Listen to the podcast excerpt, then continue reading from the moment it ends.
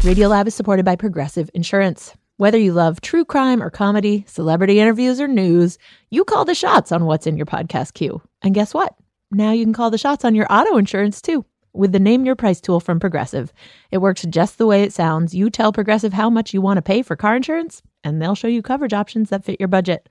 Get your quote today at progressive.com to join the over 28 million drivers who trust Progressive. Progressive Casualty Insurance Company and affiliates. Price and coverage match limited by state law.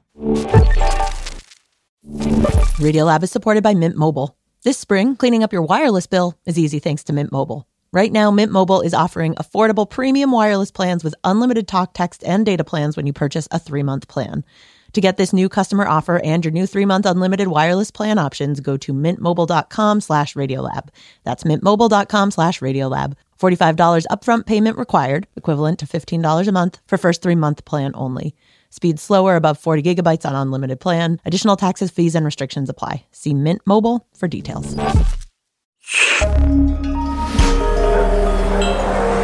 Listener supported. WNYC Studios. Oh, wait, you're listening. Okay. All right. Okay. All right. You're listening, Listening to Radio Lab.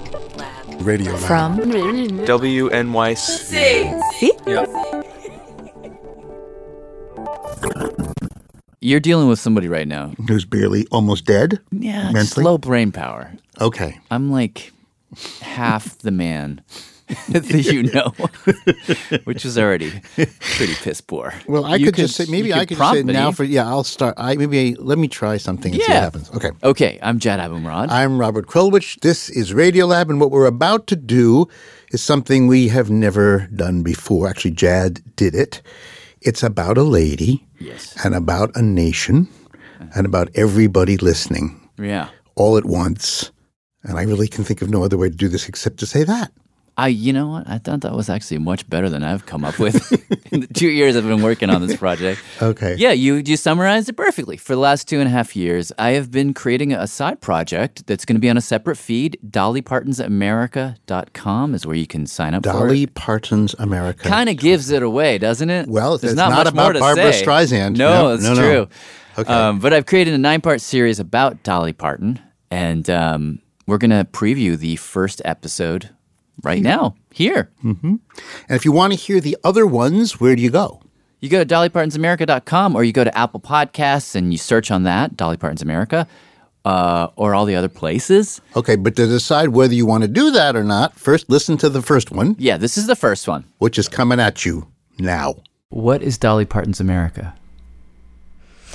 Well, Dolly Parton's America would be the same as Dolly Parton's World. Hey, I'm Jad Abumrad. Let me explain how I got here to a podcast about Dolly Parton. I grew up in Tennessee, which means I grew up in Dolly Parton's World. Dolly's world. She was everywhere. She was looking down at you from billboards, coming out of car radio. She was on commercials. She just infused the air. So, as a consequence, I didn't really think about her a lot. It's a little bit like that joke one fish says to another fish, How's the water today? And the other fish says, What's water? I was that second fish. She'd created this world, and I was just swimming through it. But then, a few things happened. 2016, I'm living in New York. Dolly is on tour. And she comes and does a stadium show here in Flushing, Queens. And just the level of excitement of people around me was like otherworldly. Everybody around me was like, Dolly Parton is a goddess. She's a saint. To me, Dolly is a superstar who brings herself to the level of the people. I was like, whoa, I, I missed this. So I was um, sitting in my home office. I was on Twitter. Writer Sarah Smarsh told me that her whoa moment came around the same time when she was in Austin online watching people live tweet that same Dolly show. The people who were, were tweeting were all women, and one woman in particular, she said, That majestic bitch just started playing a goddamn pan flute. That's the best tweet. Pan flute was in all caps, which seemed important. And all this was happening the pan flute, the tweeting, the touring at exactly the moment when the 2016 election was turning very ugly. The racist, sexist, homophobic, xenophobic. How do you lie to the FBI and now you're running for president? Like she tore right through all of that noise, through the general election and beyond. And I kept bumping into people who would describe the experience of being at a Dolly show as like standing in an alternate vision of America than what was unfolding on the TV. I remember just standing out in the lobby and and just people watching because it was the most diverse place I've ever been. I was seeing a multiracial audience, you people wearing cowboy hats and boots. I was seeing people in drag, church ladies, lesbians, you know, holding hands, little girls who were there with their families. You had a whole audience of people who absolutely their philosophies were in opposition to each other, commingling, and everybody is polite to each other. So that was one thing that caught my attention. That in this very divided moment, Dolly seems to maybe be a kind of unifier. And after doing a little poking around, uh, the data does kind of bear this out. If you look at her global Q score, this is a measure of how well people think about your brand globally. What they do is they assemble a very diverse sample of people, they ask them a bunch of questions, and out of all of these different brands that are out there, all these different performers, she is in the top 10 globally in terms of everybody's favorites, but she's almost number 1 when it comes to lack of negatives, if that makes any sense. Like people have the least amount of negative things to say about Dolly Parton than anyone besides maybe Adele. And by the way, this Q score data is fascinating. I haven't dug into it too much, so I can't claim to fully understand it, but Beyonce, number 52. What? Lady Gaga, number 41. Wild. Anyhow, um, the second thing that happened that made this series possible, I'll be honest with you guys, was a strange twist of fate. Dolly Parton suffered a few minor injuries in a car crash. The accident happened just after noon in Nashville on Monday. 2013, Dolly gets into a minor car accident, ends up at Vanderbilt Hospital, and one of the people who ends up giving her medical advice is my dad. And uh, they became friends. She shared this with me, by the way, and was totally fine with me sharing it, but it was very unexpected. Like, my dad is not a doctor to the stars kind of person. He's just a Lebanese guy in Tennessee. But they were friends suddenly. And so when I started getting curious about Dolly as maybe the subject of a story, I was like, you know what, Dad? I need you to introduce me. And he did. I sat down to talk with her, to ask her about this Dolly moment, how she thinks about it. Does she consider herself the grand unifier? Does that include everyone? A lot of these questions. I thought maybe I would get a story out of it or two. But what ended up happening is in, in simply talking with her about her life and in talking with people about her, I fell into so many different rabbit holes. Profound questions of America kind of rabbit holes. And I was like, you know what? I think we got to make nine. We're to take nine trips into the Dollyverse. This is Dolly Parton's America. I'm Jad Abumrad. Let's start.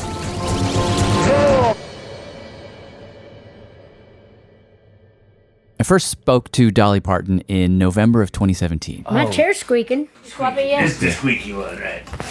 Oh, I know the squeaky chair gets the grease, but we don't have time for a lube job today. we got a show to do. We sat down in a studio in Nashville in a squeaky chair uh, in front of a mic that unfortunately had a little bit of a buzz in it. Dolly had uh, just come off of her Pure and Simple tour. She captured the hearts of generations. That was the tour where she uh, famously played the pan flute. Oh, yeah, just for show. I'm not great at any of it, but I can I can make a good show. Okay. That's good. Better take off the jewels before I hammer and mess up a good take. I had heard you play 20 something instruments, is that right? Oh, I play Adam. Oh, okay, I to play any of them well.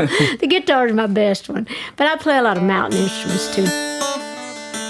Dulcimer, auto harp, banjo, that kind of stuff. And you play wind too. You play. You, Well, that's the penny whistle. We do a little bit of an Appalachian thing that we just a little woodwind, but not. It's just the mountain sounds. It's not like something you'd learn Okay. or play in an orchestra. It's just it's just got that old mountain sound. gotcha. Yeah. Anyhow, Well, you know me. You just ask and I'll just tell it like Okay. uh, as I know it or as I feel it or what I want you to hear. so I decided to start the interview by playing her some stuff of hers. I, I'd love to play some of your early stuff. Okay. This one, just tell me what comes to mind when you hear it. Being born was the worst and the first mistake I ever made. Wow. what is that first line? Oh, being born was the worst mistake I ever made. The doctor didn't spank uh, spank me; he just slapped me in the face. well, as a writer, you want to come up with all those. you want to come up with the really good lines if you're a really good songwriter. Where does that come from? That was really, really early on in those early, early days. Oh, I used to write a lot of sad ass songs. Let me explain the reason I wanted to start with the sad ass songs. Growing up in the early 80s, I I mean one of my main associations with Dolly before this project was that she was sort of a punchline. Or like she was her own punchline. You know, like I remember she would go on Leno or Letterman. You uh, you look terrific. And, and uh, upstairs earlier today, we were uh, discussing your weight. They talk about her weight for a little while, they then talk about how she looks, then inevitably People are always uh, asking if they're real, and Oh, I, I would This, never. that. they'd start talking about her breasts. But I would give about a year's pay to peek under there. They'd joke about her breasts, but then she would make an even better joke about her breasts. do you know what's worse than a giraffe with a sore throat? And they say, no what? And the answer is Dolly Parton with a chest cold. Here's another example. The headline on the other major news story today, to which we intend to devote some time, is very simple Hello, Dolly. Yes.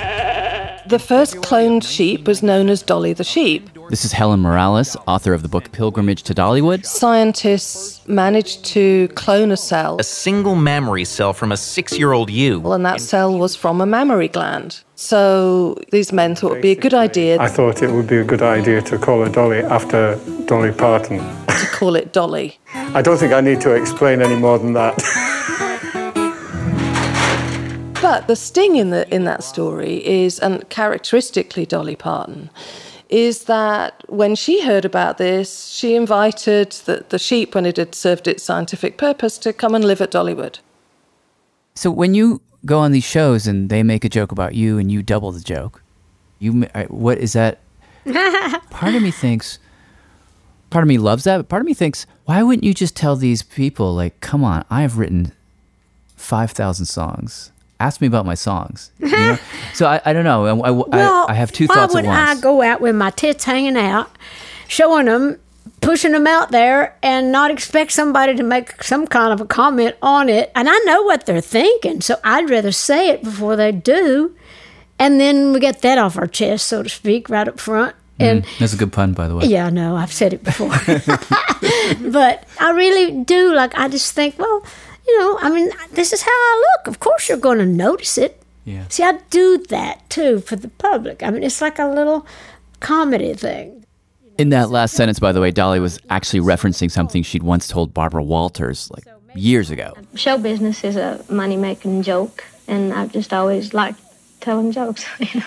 But do you ever feel that you're a joke? That people make fun of you? Oh, I know they make fun of me, but actually, all these years, the people, you know, have has thought the joke was on me, but it's actually been on the public.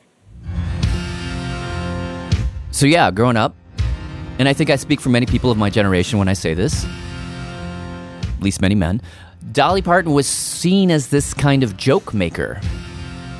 This cloud of jokes always swirling around her. You know, jokes people would make about her, that she would make about herself, maybe on the public. I don't know, but her persona was so big that often it was the only thing that got noticed.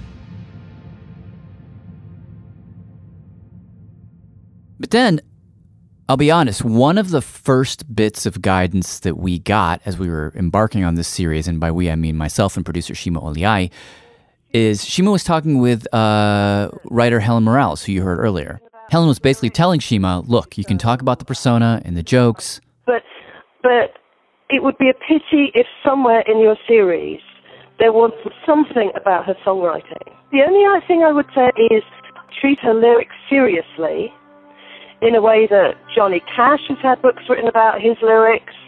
Um, Hank Williams has been taken seriously, but Dolly Parton hasn't. Which brings us back to Oh, I used to write a lot of sad ass songs. that's what was really surprising. There's some darkness in those early songs. Well, you as a songwriter, and see, you got to remember too. That's how I grew up. Now, hardcore Dolly fans will know this, but Dolly's discography goes back all the way to 1967, and the songs on those first four albums, it's an ocean of pain. Those songs, which are um, which many people don't know about, they're not the ones that have made the the, the charts. Th- They provide an insistent witnessing of women's lives, That's how Helen Morales puts it. w- women being treated really badly by men. Let me just play you another one.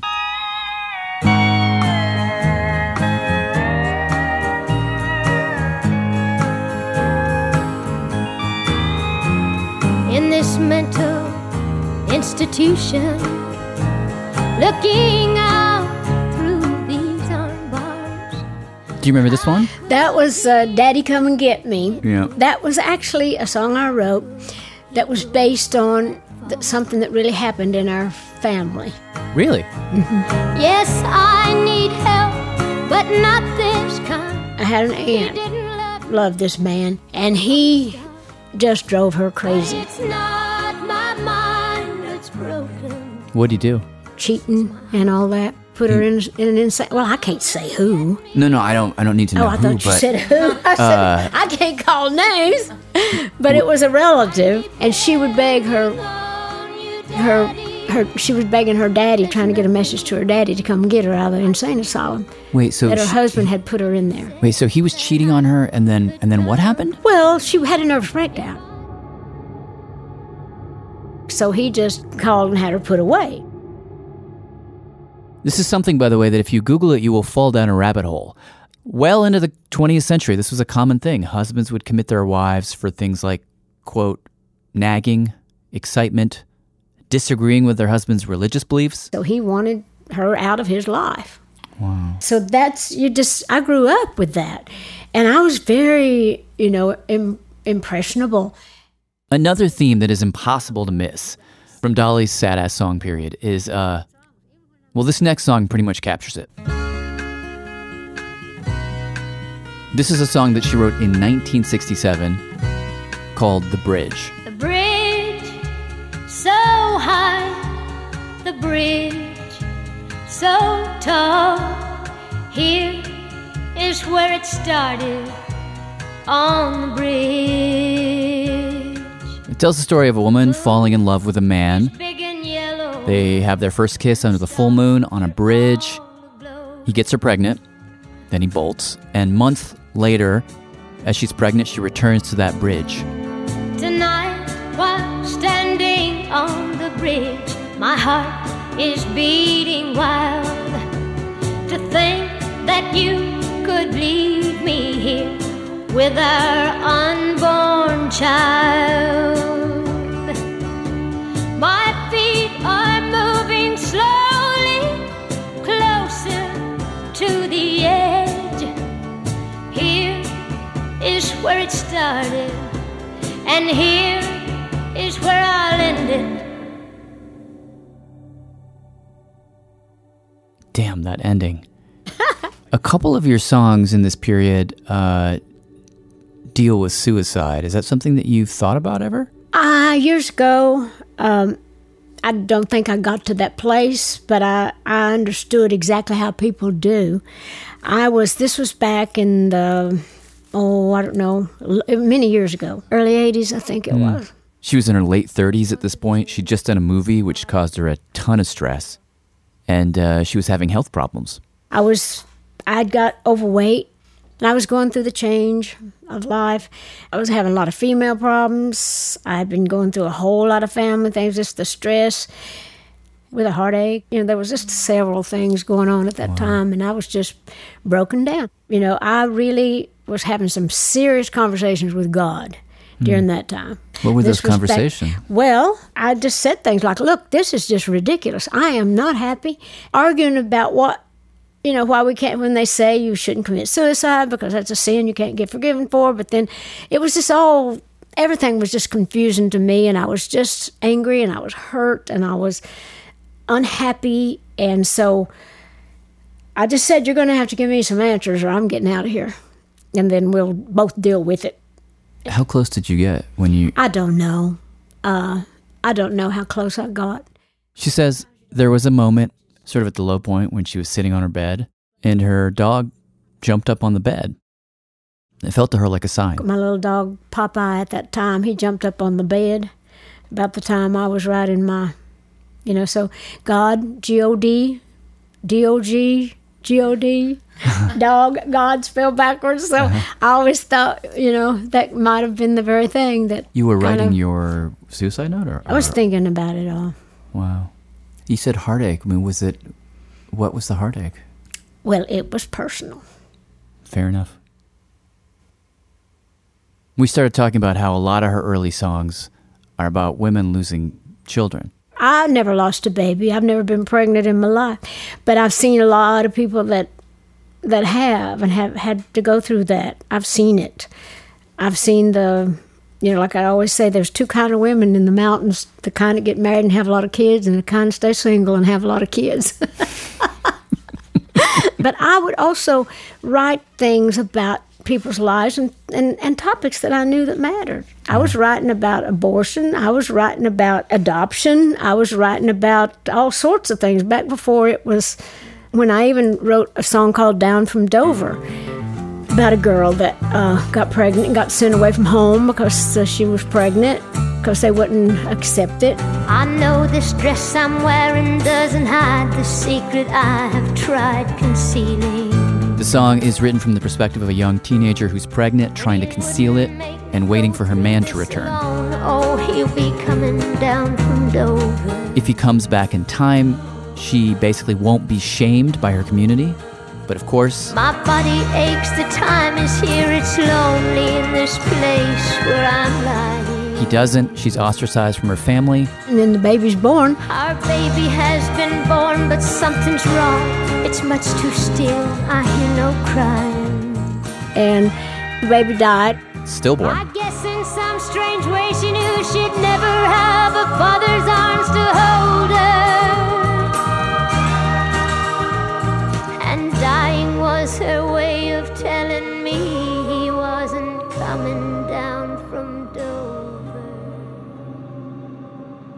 And so she felt like that God had done her a favor. God had taken the baby back. In my mind, the baby was better off back with God than it would have been with me. And they wouldn't play it on the radio back at that time. It's one of my best songs ever. They, they wouldn't play it on the radio because They of the wouldn't play it on the radio, not because the kid died, but because she got pregnant. Because she, it was an illegit- at that time. See, that was when I first wrote that.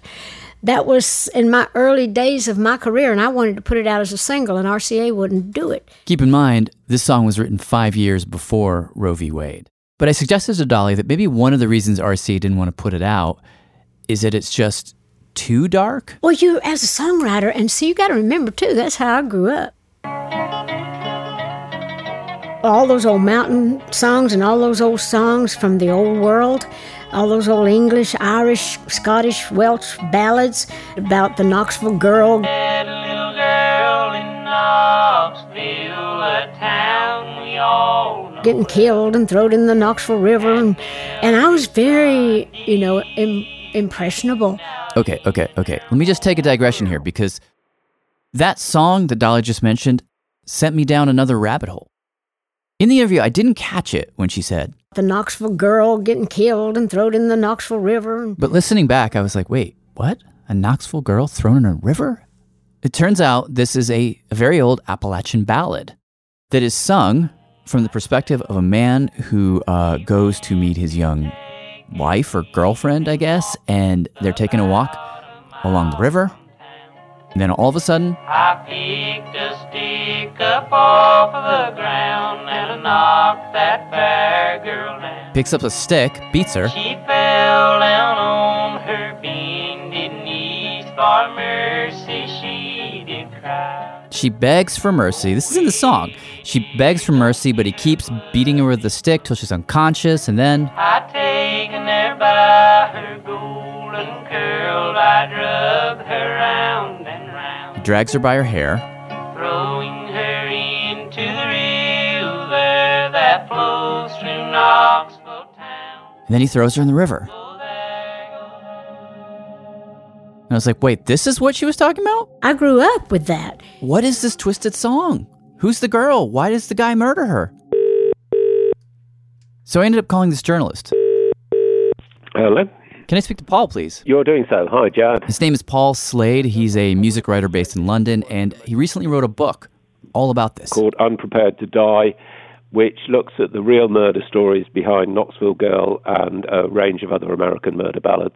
First thing he told me is that there are tons of these songs. Stabbed her with my knife. So many. Almost always about a man I shot her through the head. Killing a woman, often his wife, by shooting her or My mind is to drown you and leave you. drowning her. That's a big one. But uh, with the Knoxville Girl song, what Paul did was he traced it back uh, from East Tennessee, where Dolly would have heard it, back uh, to England. The first version of the song I've seen was 1685 or, or thereabouts. We can't be precisely sure about that. The song was originally called The Bloody Miller. So um, I went looking for surviving copies of the Bloody Miller's ballad sheet, which Now, obviously, there are no original recordings of the song, but he did manage to find a copy of the sheet music from the original printing 330 ish years ago. And at the top of that sheet music, there was like a little intro. and says this A true and just account of one Francis Cooper of Hogstow near Shrewsbury, who kept company with one Anne Nichols for the space of two years, and being urged by her father to marry her, he most wickedly and barbarously murdered her. Oh, wow. So it lays it all out right there. Well, yeah, we've got the name of the killer, his victim, and we've got a location, which is Shrewsbury. Paul goes to Shrewsbury, digs around in the archives, finds a copy of a diary from a shoekeeper at the time, confirms that yes, there was a murder that happened right at the time that the song was written. Uh, he visits the grave of the murder victim, confirms that yes, she was a real person. He checks the burial records to confirm that yes, her death was actually very violent. And it was the age old story. The woman, Ann Nichols, was pregnant. And the guy, Francis Cooper, He's got this girl pregnant and he doesn't want to marry her. So that's why he's killed her.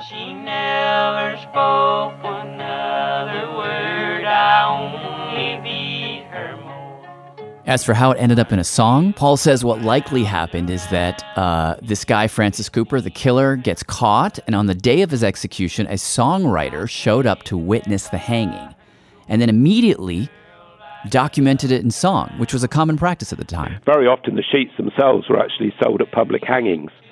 Um, while the condemned man was still swinging, the, um, there'd be people wandering around selling ballad sheets, telling the story of that particular crime. So it really was like almost journalism. Yeah, yeah, that's that's a big part of it. And are these songs usually sung from the perspective of the murderer? Yeah, it's much more common to um, to tell them in the words of the murderer. Paul says these songs were actually pretty big business. Songwriters would go to the hangings and then travel from town to town singing the songs for money. They would change the name of the song to match the town that they were in, and that's probably what happened. At some point, one of the songwriters hopped on a boat, came to East Tennessee, changed the song to Knoxville Girl, and that was the song that got sung to Little Dolly Parton on her porch. Perhaps one way to see Dolly's early sad ass songs period is that she was taking these songs that she'd heard as a girl, you know, these pulpy ballads of men brutally killing nameless women, sung almost always from the perspective of the men, and she was flipping it so that you finally heard from the victim.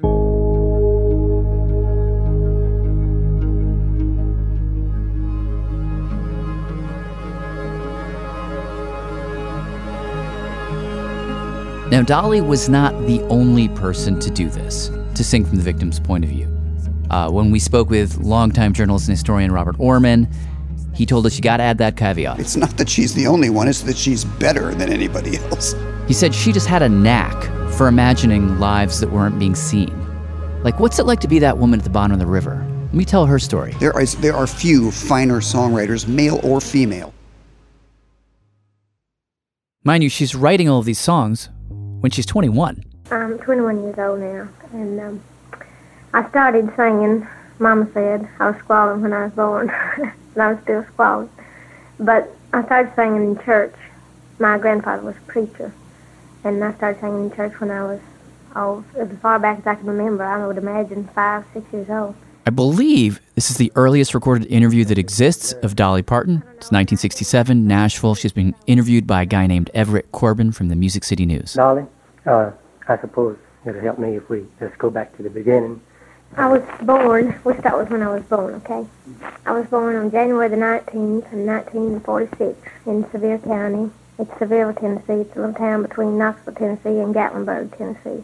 And you might shorten it by saying the foothills of the Great Smoky Mountains. She talks about her family, how there were 12 kids, There's six girls and six boys. how they grew up in this little cabin in the mountains, worked the fields, uh, piled into the same bed at night. What type of songs do you prefer? I like ballads, real strong, pitiful, sad, crying ballads. I write a lot of sad songs, and I just write about things that maybe I've seen happen or things that have been in the family. And well, I have a new album out. I didn't mention too, or it's not out. This will be out. Uh, it should be out by the end of this month. But it's called Hello, I'm Dolly. Now, there's no earth shattering information on that tape, but what I take from it is just like, wow, that's a very different human being coming to us from a very different world. That interview was 52 years ago, and Dolly Parton is still making music, so I think it would be a disservice to her to just focus on the sad ass songs. And one of the things you see over the next couple decades is a really interesting shift. Hello. Hi, this is Jad. And for this, I want to bring back uh, Helen Morales. Hi, Jad. If you recall, uh, she was the one who wrote the book Pilgrimage to Dollywood. She was the one who urged us don't focus on the boob jokes, look at the lyrics. And one of the things that you do see, she says, uh, if you look at the lyrics from the sad ass songs of 67, 68, 69, 70, up until now, you see a progression that is the progression of women in America. Um, you know, her lyrics go from songs like The only way out is to walk over me. Just to prove that I love you, I'll crawl at your feet. And just to prove that I love you. I still can't believe that. Uh, That's a little BDSM, actually. It, it, well, exactly. The pleasure is in being treated badly. And then, then she moves on to songs that really are calling men out for cheating on women, for behaving badly.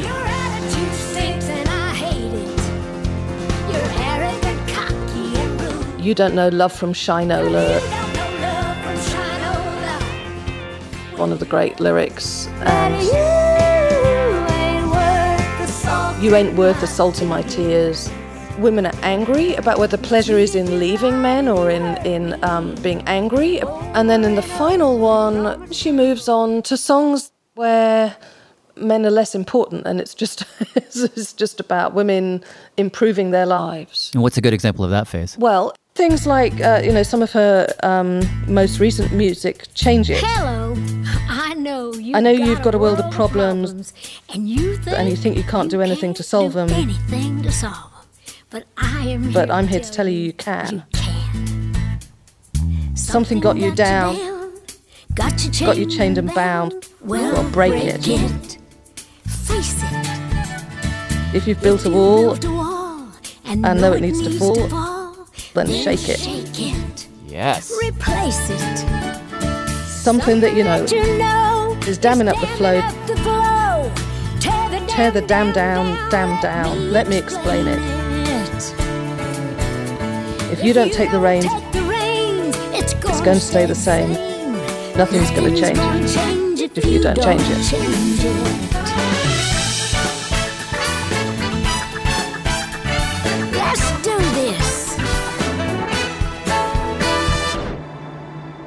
So the progression is basically uh, from these very vivid portraits of misery to fight songs to this third phase, which is are songs that uh, maybe they're a little more self-helpy. They're certainly not just about men and women anymore. Oftentimes, there's no men involved, and sometimes you don't get the vivid detail of the sad ass songs. But what you get instead is a kind of relentless optimism, a relentless hope that you can't bring me down. You can joke about me all you want to, but I'm going to keep going. It's partly for this reason that Helen Morales uh, refers to Dolly's music in her book as uh, not just music, but as a toolkit for living. Um, I mean, her song Light of a Clear Blue Morning has really helped me out of many a blue period. And what is it about that song? The lyrics just convey a sense of um, being very confident that things are not okay now, but they will be okay. Can you describe a moment or the time in your life where that song served you or helped you? That's producer Shima Oliai, by the way. you want me to go back to my worst moments? Yes, please. It's very undolly Parton like. That's very Dolly Parton like. Uh, so, um, yeah, th- well, there was there was a. Mm, I'm I, yes, I'm not sure I want to talk about that on the radio. I'm not going to give you a specific example. Actually, I do in the book. I talk about um, when my sister was caught cheating at Oxford, um, and I just played that song on a loop. Um, I'm not sure that that's going to go down. But that didn't go down very well in the book. I'm not sure I want to talk Mm, about that Yeah. on the radio. Okay, okay, yeah, yeah, fair enough. I'd be happy to read some out of the book if you wanted a snapshot of where I used her lyrics. Do you mind? I mean, uh, I don't mind if you want that. I'm happy to do that. Which one would you like? you mentioned your sister, so maybe maybe that one. Okay. Um, okay. It's true that one of the reasons um, Dolly Parton matters so much to me is that her songs have underscored special moments or heightened episodes in my life. One snapshot is of a weekend in July 1998. Newspaper journalists are laying siege outside my mother's home. One of my younger sisters has been caught cheating in her final exams at Oxford University. And because she is also president elect of the Student Union on a free education for all ticket, the press is out for blood. My mother is not taking it well and insists that this scandal will devastate my brother, her youngest child. My brother is sitting at the computer, enthusiastically looking up famous alleged exam cheats and announcing them in thrilled tones. Jeffrey Archer! We open the newspapers. One has a photo of our mum's house, which in reality is a nice three bedroom Victorian terraced house. The photo has the adjoining houses edited out so that it looks like a mansion. The spin in the accompanying article is how the mighty have fallen. The photograph in the next paper makes a house look like a slum. The spin in of this article is look what happens when you let Greek Cypriot immigrants into the country. Richard Branson, yells my brother. It's not a calm summer.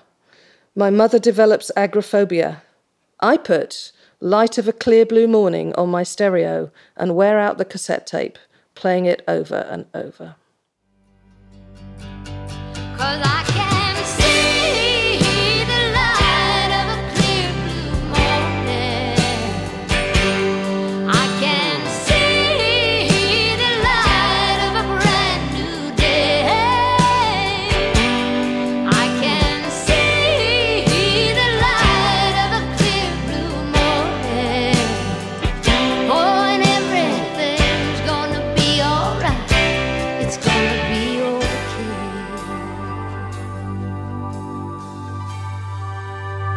Oh my god, that sounds horrible. Oh yeah, it was it, it was sometimes having a song that you can play over and over is really helpful.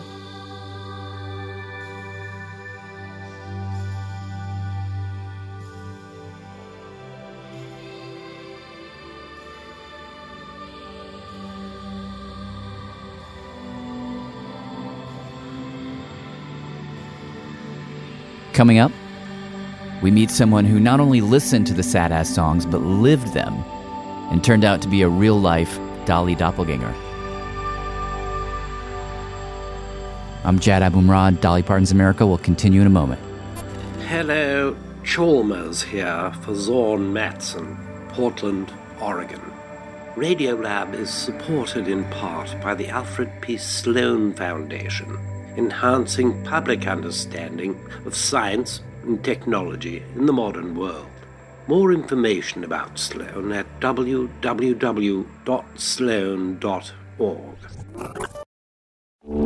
Radiolab is supported by Babbel.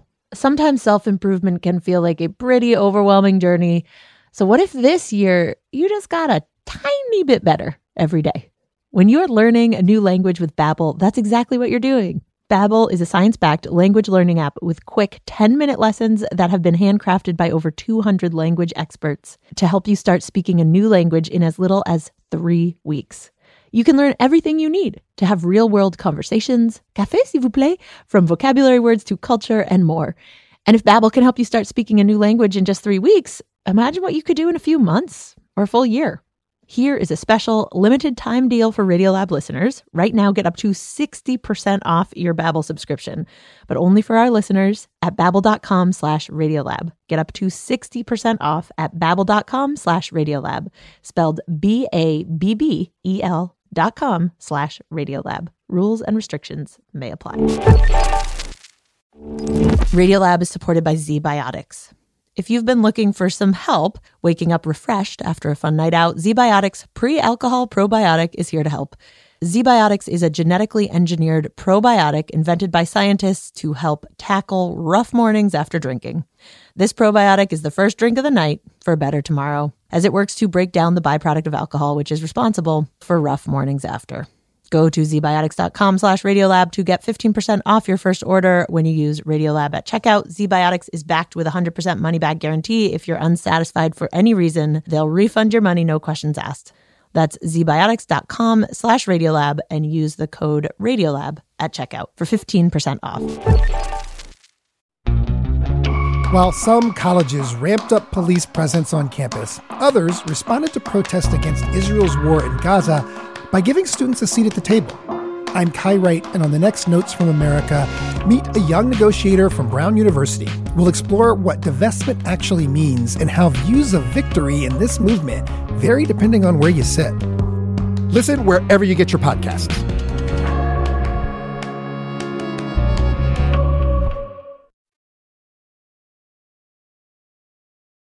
You know, one beautiful thing that happened to me in Nashville was one of my Uber drivers gave me a charger for my phone, portable.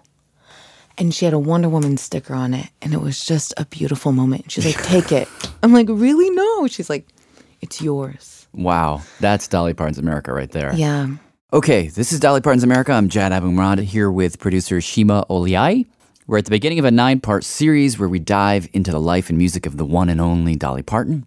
What can she tell us about America? That's sort of the question. I know we started this episode by saying that a lot of people of my generation, oh, men mostly, tended to see Dolly Parton one way. But I would give about a year's pay to peek under there. And one of the reasons I wanted to do this series, and by the way, uh, Shima is going to help me narrate this segment. Hey. Hello. so, uh, one of the reasons we wanted to do this, well, maybe you should just take it from here. Uh, well, yeah, one of the big things that first got us thinking about Dolly Parton to begin with is that in the last couple of years, she seems to have gone from this thing that you described, or from this idea you described, to mean something much deeper and much more hopeful for a new generation of women. I think Dolly Parton is an angel. I'm not going to say she's God, but she's definitely a heaven sent, and I think that she makes the world a better place. She just exudes amazingness. Um, and we don't deserve her. Is that? I don't even know if that's a word. Dolly, for me, is like when I see her and I think of her, I feel more confident in myself. She's like the epitome of female power. She's everything. Well, she's just the greatest person on earth. I truly think that she is one of the most underrated feminist icons of our time. So, one of the big questions for us was how do we even start to explain the shift? Well, I have a little bit of a theory. This is Sarah Smarsh. She wrote a book called Heartland, and she's written a lot about Dolly, a lot about class. And just to add, uh, Sarah has been kind of a spirit guide for us in our journeys into the Dollyverse. Definitely. My vague theory is that um, she was like the OG third wave feminist. Let me give some context to that. Please. First wave feminism, when people talk about that, they usually mean this group of women in the 1800s and early 1900s who were fighting for their rights. Second wave feminism, Welcome to the new wave of feminism. Welcome to each other. Welcome home. this was sort of Dolly's era. It was the feminism of the 1970s and 80s. It's where you had a lot of women start rejecting traditional roles in both the workplace and the home. That's a moment when women who had her business ambitions were being encouraged to sort of downplay their own quote unquote femininity. You don't need to wear makeup, you can cut your hair short, you can put on the pants. And Sarah says that during this second wave, Dolly is one of the first to represent the future third wave. She went like in the opposite direction. It was like, you have a problem with my tits, then here they are, um, hanging out. My tits hanging out, pushing them out there. Of course, I played it up. And you can deal with it while I make you my employee. And there is something about that that is sort of like, I think, a more kind of millennial spirit of approach to feminism. One of the women I spoke to, Red Sagalo, talked about it this way. There's this idea of what feminists are supposed to look like that they're supposed to like not shave and they're supposed to like burn their bras and all this bullshit and it's like no feminism can be whatever the f- it is you want it to be as a woman you want to have big hair and big boobs and wear rhinestones then do it She, I believe, was the pioneer on that one. Sort of like, you know, the way that um, the way that evolution happens. There's at, at any given moment, there's like some deviation, and then it takes it takes time for that to swell and natural selection to take place. Like among a, a field of second generation flowers, she was like a third generation spirit. The way that Sarah tells it, Dolly was kind of like the mutation, one of the first special flowers in this field. And then her flower power spread to all the other flowers until the entire field was filled with third wave Dolly flowers. Yeah. Brings us to present day. Sarah was curious to see what Dolly thought of this idea. So, uh, in one of our conversations, I asked her, Do you think of yourself as a feminist? No, I do not. She shot that right down. I think of myself as a woman in business. I love men. And I I really because I have a dad, have all those brothers, all my uncles I loved, my grandpas I loved, and I relate to them. And I write a lot of songs about women because I am a woman, or I just write songs that women experience. But I write a lot of songs for men. In fact, I've had hit songs, you know, by men. I write, you know, I write songs about my dad, the dinner bucket song. Every time I hear the sound of a train coming down a railroad track, hear a big jet plane flying high, I'd like to throw my hammer down, right off to some distant town, not even take the time to say goodbye. But I got to think about my babies, about my, you know, my wife and my old ladies, about how much she'd miss me if I was gone. So I write about working men, I write about gamblers, I write about, but I write songs for men and about men and their feelings too, because I know how they feel. I Mm-hmm. look like a woman, but I think like a man. but I think like a woman too. Mm. But but the the idea of of, of Dolly Parton, the feminist, um, bugs you in some way. I'm Well, gathering. that word, fem- I guess when you say feminist, it's just when I think at the time, like everybody goes to extremes sometimes. I do not like extreme things. Mhm. I do believe in making a point and making it well. I don't believe in crucifying a whole group just because a few people have made mistakes. Uh, to me, when you say just the word feminist is like, I hate all men. So did she say no, or she just like was evasive? no, uh, she like recoiled, Mm. Like which surprised me. You know, I, I thought I don't know. It was like I, I dropped a word bomb in the in the room. hmm Well, I think she knows. Uh, you know, of course, I can't speculate, but I think that. Let me put it through my own Okay. experience. Um, I had a very complicated relationship to the term feminist when I was a teenager in rural Kansas. Fox News was a, kind of a new phenomenon in the 90s. Feminists now apparently stand for nothing. We didn't have cable news in our farmhouse, but families are disintegrating. Men are disconnected. You know, like the culture was starting to shift. The big picture here is women do earn less in America because they choose to. The sort of like backlash that is full throated now was like burgeoning when I was a teenager. And I could feel it. And I I had absorbed that that just using the word feminism it had some kind of I don't know, it felt felt vaguely negative and I was hesitant about the term. So you would you would now identify as a feminist. Of course. Does it bother you a tiny bit that she won't? Yeah, but I want to say like the part of me that's pissed off is the part of me that got to go to college. Hmm.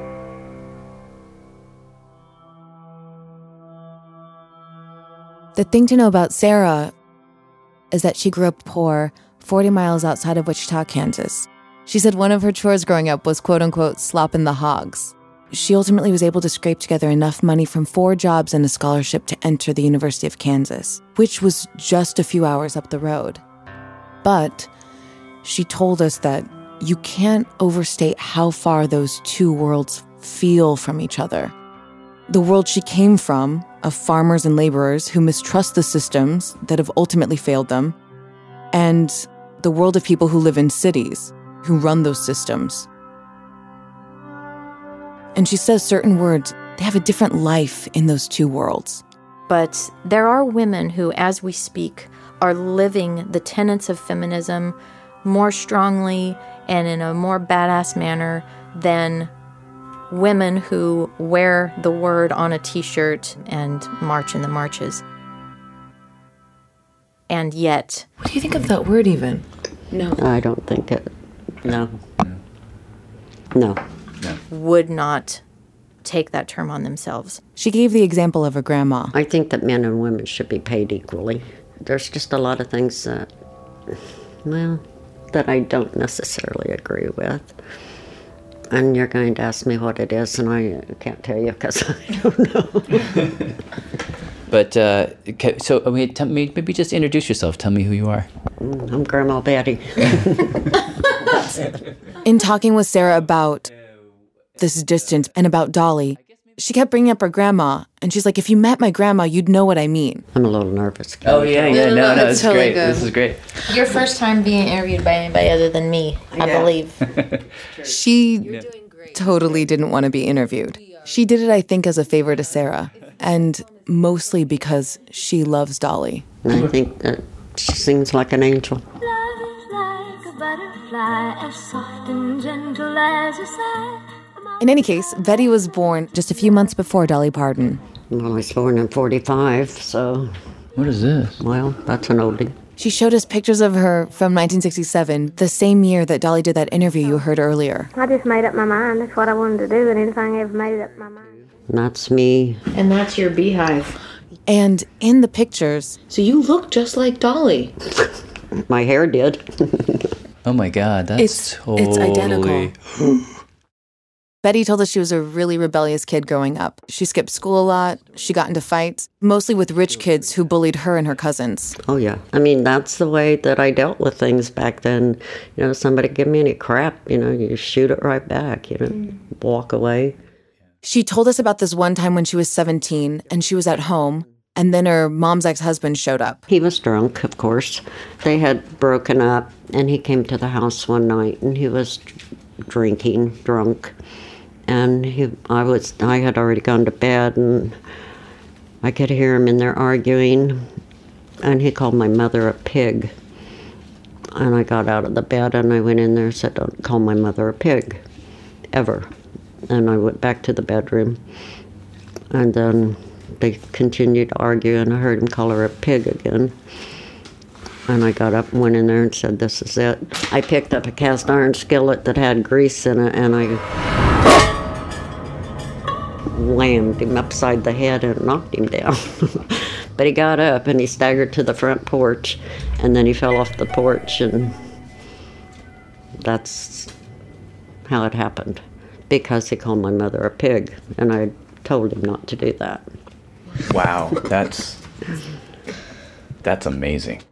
Your laughter brings me sunshine. Every day is springtime. My grandma grew up working on factory floors, waiting tables in diners on interstates and highways. And so, you know, she didn't take any lip. Sarah says that her grandma was the person that all the women in the family would come to when they had problems. Nonetheless, by the time Betty was 30 years old, she'd been married seven times. Most of those husbands had beaten or abused her. One had even shot her in the shoulder. Sarah told us about this one time when they were together, and her grandma kind of popped her jaw in and out, like clicked her jaw, and then said matter of factly, That was a gift from one of my sweethearts. Mm. You know, it's heartbreaking to me to think about her enduring something like that. But I also kind of thought, like, what a bad bitch, you know? But as far as, um, you know, ever letting on, like, just by an inch that she had been hurt or had any sense of victimhood is like, no. She said that was just totally taboo. But Sarah says there was always this one moment where she'd get to see what was happening underneath. It was when they'd be driving to the groceries and her grandma would pop in a cassette tape of Dolly Parton's Coat of Many Colors. I just like never saw this woman crack. And that song, damn. Can we play it? yeah, sure.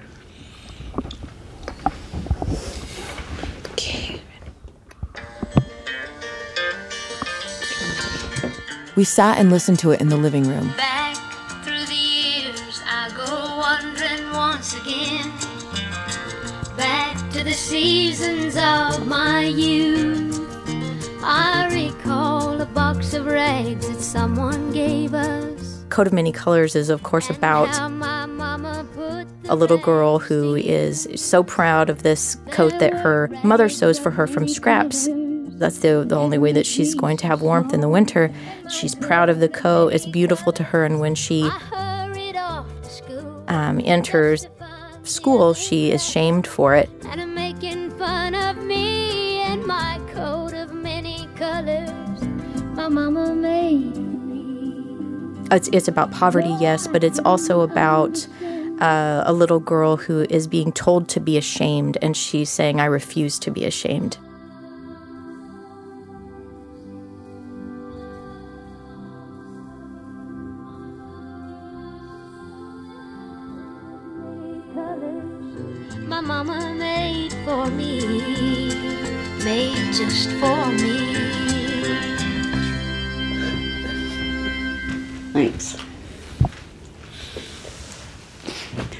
Sorry, guys. No. This brings back so many memories. Talk, uh, what is it? What do you think of? I think about my grandma sewing, sewing my dresses, and you know, kids making fun of it.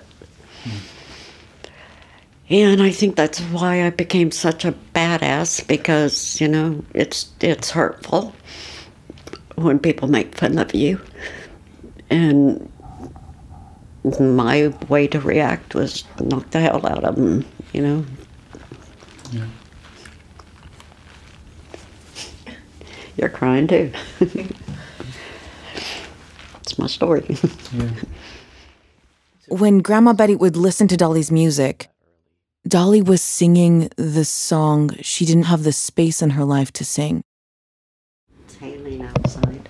Is it hailing? Oh, welcome to Kansas. It's sunny and it's hailing. That mean, that's that means Well, it- we're a month away from tornado season.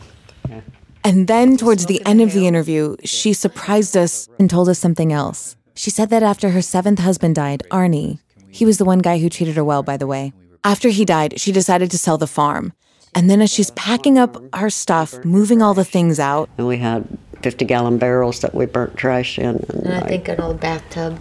and I took my nylons and my tight fitting bras and threw them in the barrel and threw a match. she burned her bra. Did you really? I really did. That's legit feminism then. Even, even that's by the book. Yeah. That's what it was. Hi, Charlie. Oh, hello, Charlie. God, that is. Charlie is Sarah's cat, and uh, she sort of walked in to be like, okay, y'all, interview's over now. And as we were walking away, I kept thinking clearly the lenses we have to see each other, the words that we use to describe each other, they're just not good enough. And maybe Dolly moves in that space where those words fail. My friends call me the Dolly Mama. you know, and I'm going to write a whole book on just sayings and just how to. By the way, after our Kansas adventure, uh, we went back to Dolly one more time, and I took that question that I asked her and reframed it in light of something that we had seen and that Sarah Smarsh had told us that there are feminists in theory, but there are also the feminists in practice. And she That's puts she one. puts you That's in that me. category. That's me. like it's about how you live. Yes, that's a good way to say it. But I think that's a good way of saying it. I live it. Hmm. I uh, I work it, and I uh, I think there's power in it for me. Love is like a butterfly, a rare and gentle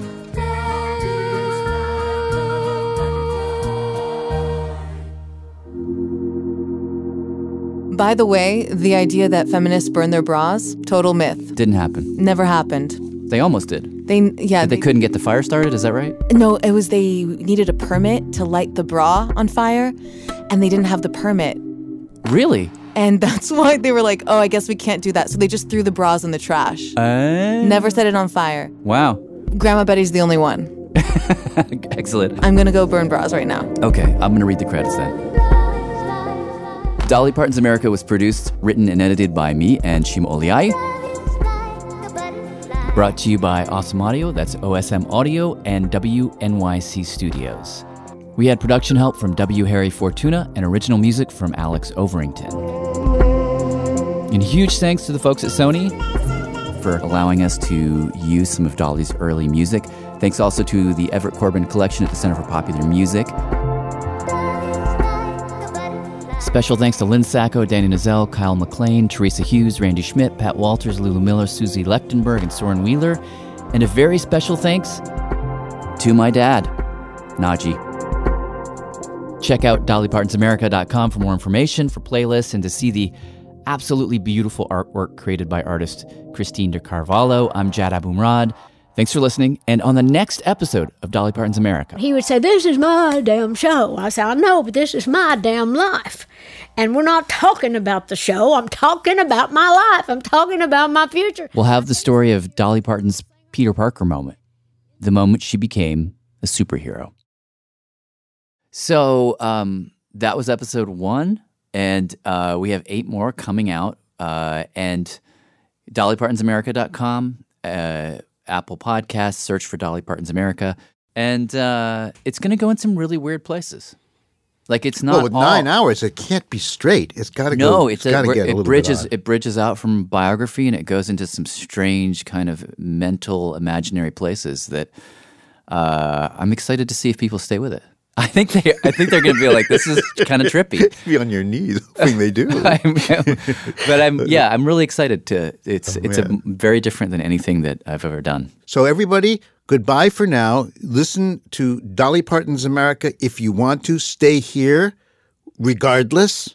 Yes. And uh, and I guess I'll mention that other name again. Well, we're Radiolab, of course, one word. And the other thing is, I think it's it's Dolly Parton. It's D with a P. I think you know how she spells her Yeah, name. Dolly Okay. Parton's America. Okay. Okay. Well, thank you, All right. Robert. Thank you for humoring me on this I, you're on my meanders, and uh, thank you all for listening. Bye. Bye. I'm David Remnick, host of the New Yorker Radio Hour. There's nothing like finding a story you can really sink into that lets you tune out the noise and focus on what matters. In print or here on the podcast, The New Yorker brings you thoughtfulness and depth and even humor that you can't find anywhere else. So please join me every week for the New Yorker Radio Hour, wherever you listen to podcasts.